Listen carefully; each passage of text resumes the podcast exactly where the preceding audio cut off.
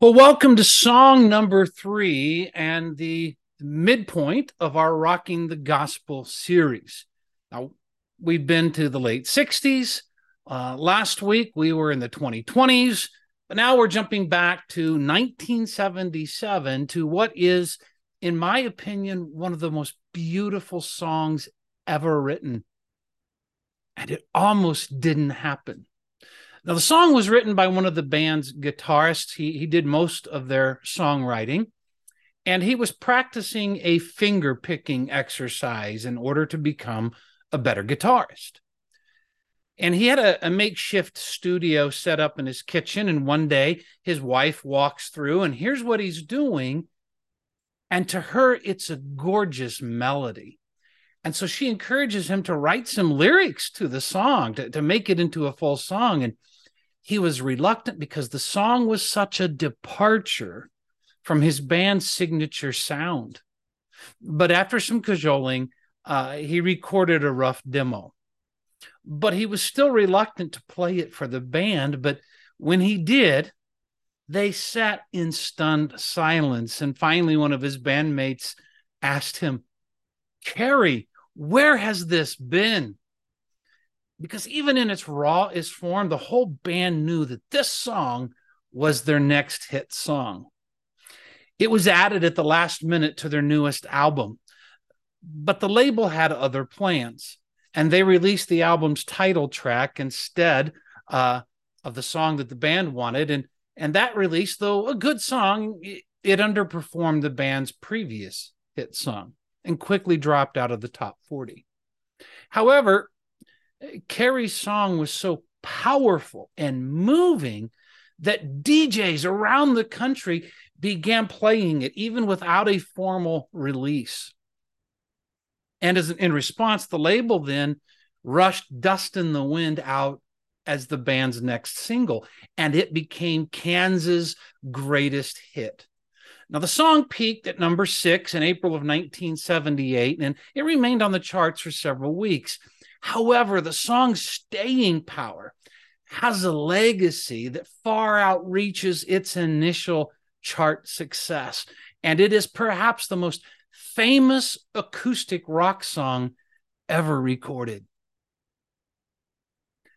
Dust in the Wind is a beautiful lament. Kansas had achieved fame and fortune, but the song's writer, Kerry Livgren, felt a hole in his life that that no amount of success or money could fill. He had come to this realization that all of these achievements would get him nothing, that he would still die like everyone else. Kerry describes himself as a classic religious seeker, a quote, charter member of the Religion of the Month Club, end quote. And he had been searching for spiritual meaning ever since as a nine year old, he lost both his grandmother and a best friend. Now, in Kansas' early years, Livgren had explored Eastern religions like Buddhism and Hinduism, and he devoured a vast assortment of books on spirituality, including the Chinese Book of Changes and the rather bizarre Urantia book. And if you listen to the band's lyrics, uh, Livgren's spiritual seeking is clearly evident. And around the time of writing Dust in the Wind, Livgren had been reading a book of Native American spirituality, which included this line All we are is dust in the wind. Now, that's, this was an idea that resonated with him. And it was later that he realized that the song's message was the same as the biblical book of Ecclesiastes. Ecclesiastes 3:20 declares, "All go to the same place, all come from dust, and to dust all return." And an oft repeated phrase in Ecclesiastes is everything is meaningless, a chasing after the wind. It's the same idea as all we are is dust in the wind. Well, he was discovering the same truth that King Solomon had discovered 3,000 years earlier that life without God is meaningless, and that no matter where you search for significance, um, you're not going to find it. Now, 10 centuries before Jesus, King Solomon had reigned as Israel's third king.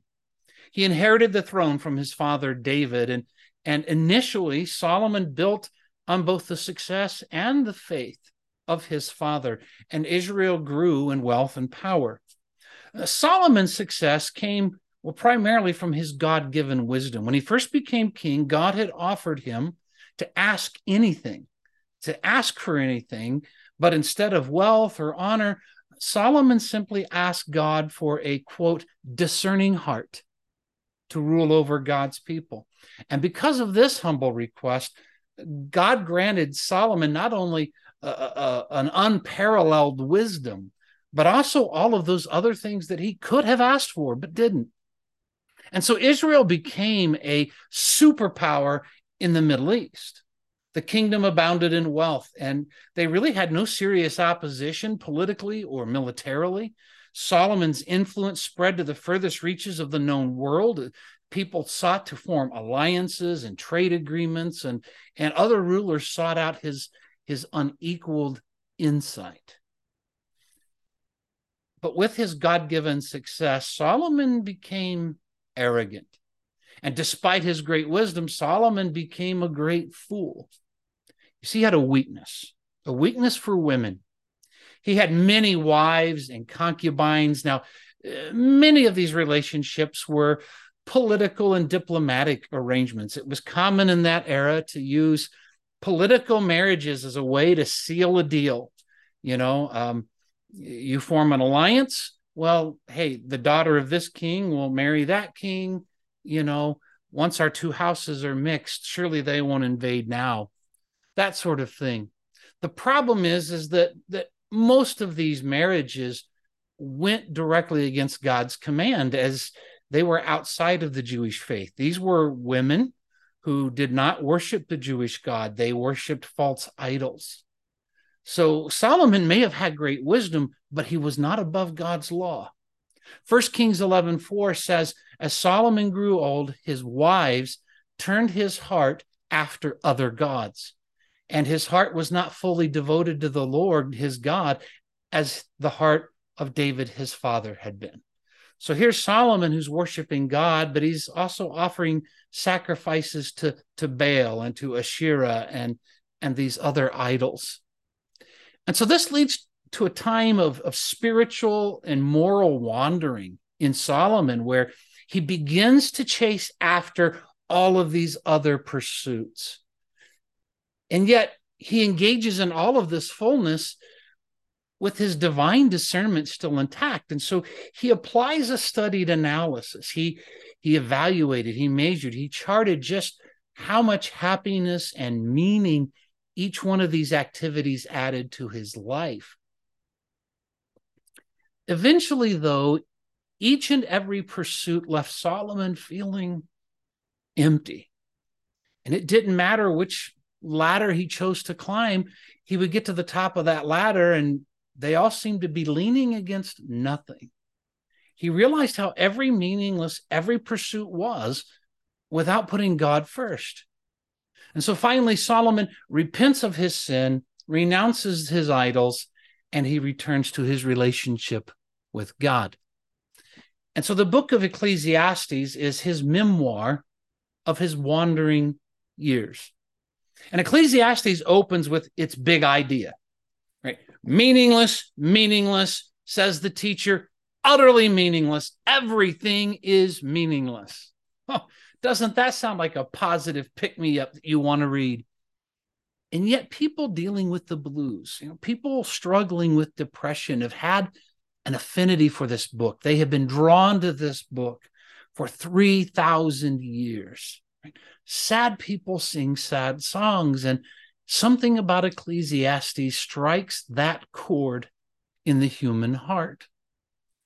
Now, the first several chapters of Ecclesiastes are an unfolding of this idea that all of life's pursuits are meaningless chasing after the wind. Like maybe meaning is to be found in education and study, the acquiring of knowledge.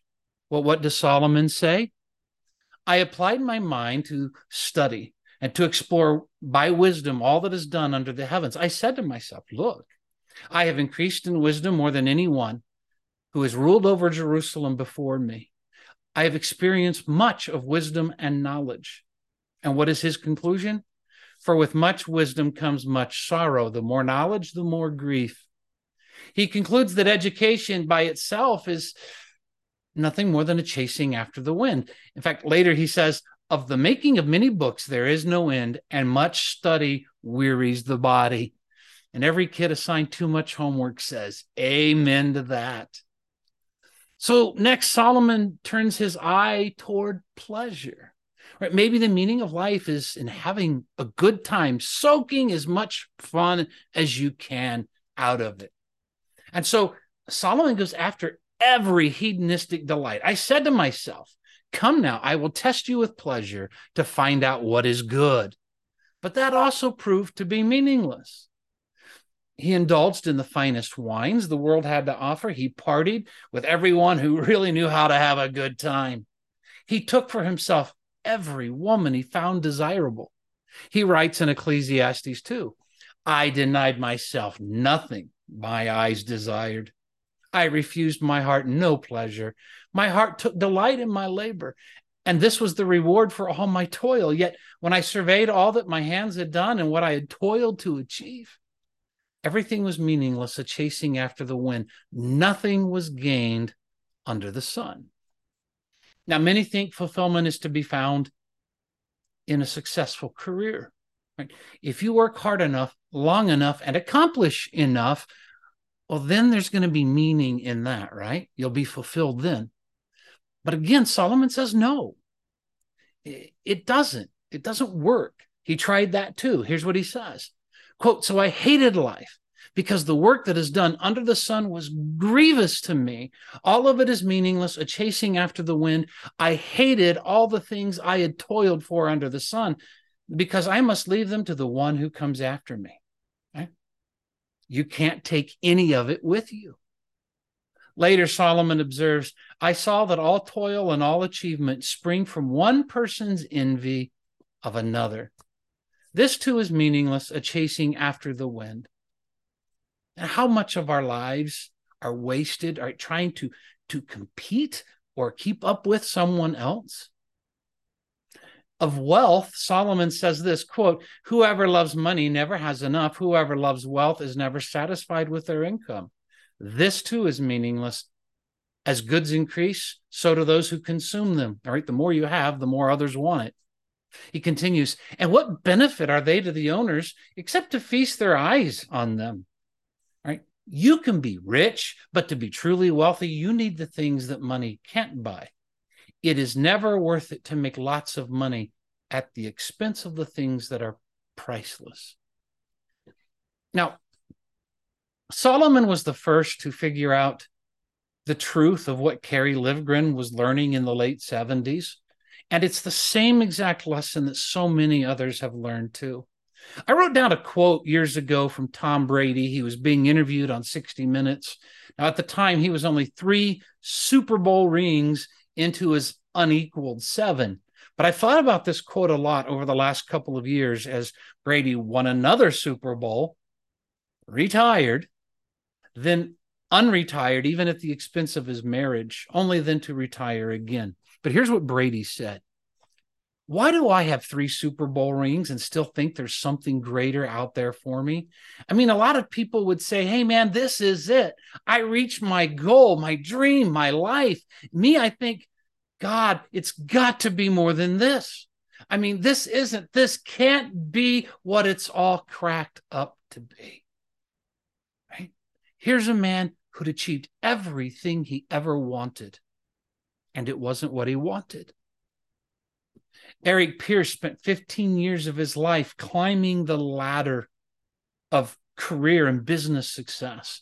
Right? He went from programmer to consultant to management. He had larger and larger teams working under his direction. He got bigger raises, higher bonuses, generous stock options. And yet, listen to what Eric writes I was being groomed for bigger and therefore better things. I was in million dollar negotiations and had the skinny on sensitive information. I was on the inside. The higher I climbed, the more I realized there was nothing waiting at the top but more responsibility and less interesting work. Dr. Suzanne Gelb recalls a time when she was just 16 years old, and yet she had devoted most of the years of her childhood to achieve something. She won both the ballet and modern dance championships the same day. Her huge win was celebrated by her community. There was a, a half page picture in her hometown paper. She was celebrated with cheers and compliments and accolades and flowers. And she said it was like this total blur. And with so much adoration, Suzanne said she felt like a champion, quote, for about an hour. Hmm. Listen to this. But what I mo- remember most about that night was the way I felt after the hysteria had died down and how I felt at bedtime after my family had gone to sleep, alone in my room, so lonely, anxious, and empty. I spent hours lying there alone in the dark until the emptiness became unbearable. And so that's how I celebrated my incredible history making double victory binging alone in my room, soothing myself with food. And so here's how Solomon put it. This is what he would say to all of these people. This is what he would say to, to you and to me when we find our pursuits aren't delivering the fulfillment and satisfaction that we hope they would. It's meaningless. It's all meaningless, a chasing after the wind. Kerry Livgren put it this way all we do crumbles to the ground, though we refuse to see. Dust in the wind. All we are is dust in the wind. Here's how our Lord's brother puts it. James 4:14. what is your life? You are a mist that appears for a little while and then vanishes. How many people spend so much of their lives to reach some place in their career, in their education, in their accomplishment, in their recognition, in their financial stability, only to recognize that once they get there, it's not where they really wanted to be. They finally get that corner office and then that plaque on their desk. They get that MBA or their PhD, they get that million dollar portfolio, that title, they win the award, but their heart is still empty. So here's how Solomon sums it all up. He gets to the conclusion. He says, Now all has been heard. Here is the conclusion of the matter fear God and keep his commandments, for this is the duty of all mankind. Right. So he's saying, if you want meaning in life, you got to put God first. Our Savior Jesus put it this way seek first his kingdom and his righteousness, and all of these other things will be added to you as well. You see, all of life's pursuits, apart from God, are meaningless. They're nothing more than dust in the wind. But if you put God first, right, then there is meaning and joy to be found in all of life. Right? Work and its rewards are a blessing. Marriage and the pleasures of your lover become a lasting joy. True accomplishment takes on eternal significance the gospel multiplies life. And I think too often, too many people, they look at the decision to follow Jesus as a choice between, well, you can enjoy this life or you can put all your hope in the next life. But that misses the point. Right? Following Jesus isn't just about the next life. It isn't pie in the sky, bury your head in the sand. I'm just in heaven's waiting room. No, faith in Christ is the key to unlocking this life. Jesus is the good news, right? Not just for the next world, but for this world. Now, following the success of Dust in the Wind, right, Kansas became one of the top rock and roll acts in the country, right, right up there with the likes of Led Zeppelin and Pink Floyd. They're selling out arenas, and yet Kerry Livgren's search continued, even as his his emptiness deepened. In 1979, Kansas was touring their newest album, Monolith. And they were touring with a band called LaRue. And the lead singer of that band was a, a, a man by the name of Jeff Pollard, who was a Christian. And Kerry and Jeff would, would spend hours in the tour bus after shows talking about the Bible and Jesus. And I remember reading an interview uh, years and years ago about this meeting, and and it, it described how how Jeff had agreed to read some of Kerry's spiritual books if Kerry Livgren would read the Bible. And and I, I think it was there was also a C.S. Lewis book in the mix, um, Mere Christianity. And so he did. He started reading God's word and and and and he read these Christian books. And on July 25th, 1979, Kansas played a show in Indianapolis. And this was the night that things really began to boil over for Kerry. And it was in the wee hours of the morning. Livgren sat there uh, in his hotel room, all of his spiritual books open, the Bible are open before him. And with tears flowing down his face, he prayed, Lord, if Jesus Christ is your son, then I want to know him. If he really is the living God, my Redeemer and my Lord, then I want to serve him with all of my heart. And at that very moment, Livgren says, the Holy Spirit overcame me, and I was laughing and crying, and I felt this huge weight on my shoulders had suddenly been taken away forever. And Livgren points to that moment as the pivotal point in my life. Quote, I've been a Christian since July 25th, 1979 at 3 a.m.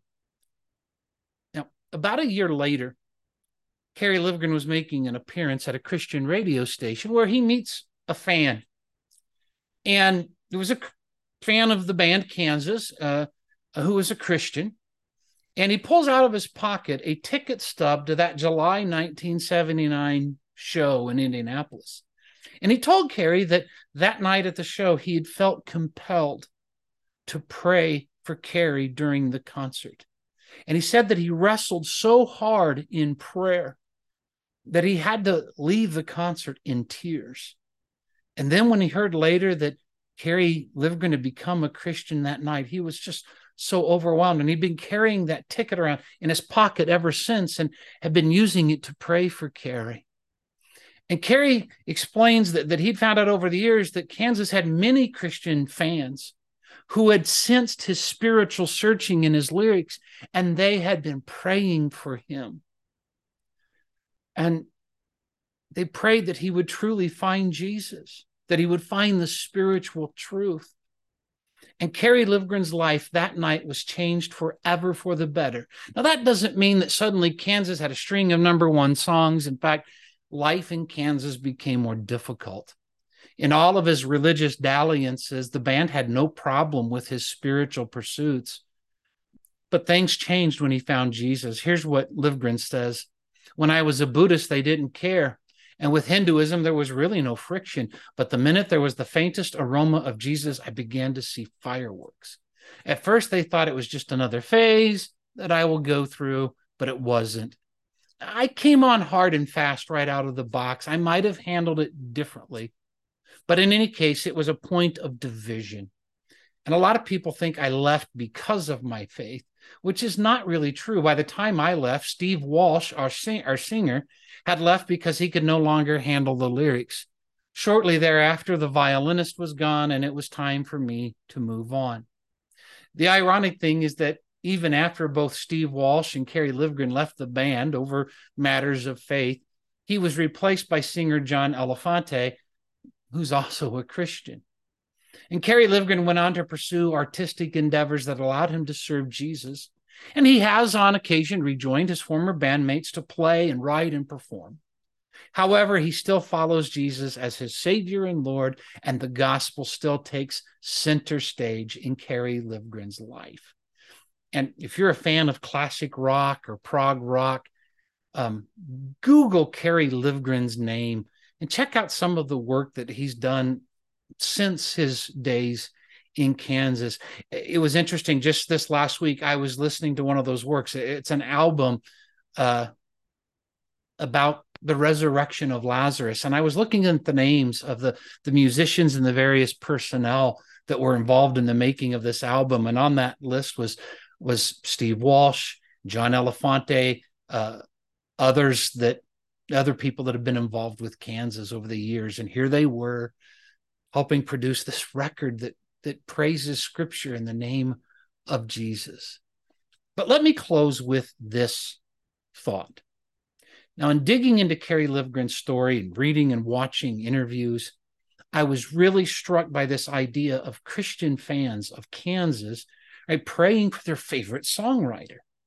And the Holy Spirit brought this question to my mind Dan, how often do you pray for the artists you enjoy? Right? Now, some of my favorite artists are believers. They're already following Jesus, but many of them are not. For example, uh, don't judge me here, but I love the music of the Smashing Pumpkins. Now, I know from interviews that their primary songwriter, Billy Corgan, is a guy that has been spiritually searching for years. But how often have I prayed for the salvation of his soul? One of my all time favorite artists, uh, see his records right back there, Tom Petty. He died a few years ago, 2017. All right. I'm pretty sure he didn't know Jesus. And I never prayed for him. How about you? How often do you pray for the artists whose work you enjoy? Right? Actors, authors, singers. I mean, what if we prayed for Tom Cruise and he meets Jesus and he leaves Scientology behind? What if we prayed for Stephen King and Jesus came into his life in an unexpected way and, and then he could write a book where the Christian character wasn't complete Looney Tunes? What if Christian fans prayed for The Weeknd or Billie Eilish, Ed Sheeran, so that they would have life changing encounters with their creator. And then maybe Ed Sheeran could write a, write a love song different from any love song he's ever written before about the lover of his soul. So I'm going to sign off right now, but I challenge you to take a few moments to pray for an artist that you love, an artist whose work has had an influence in your life. Pray for them. Pray that they would find jesus. Pray that that that god would place people and events in their life that would lead them to the eternal truth. Thank you and god bless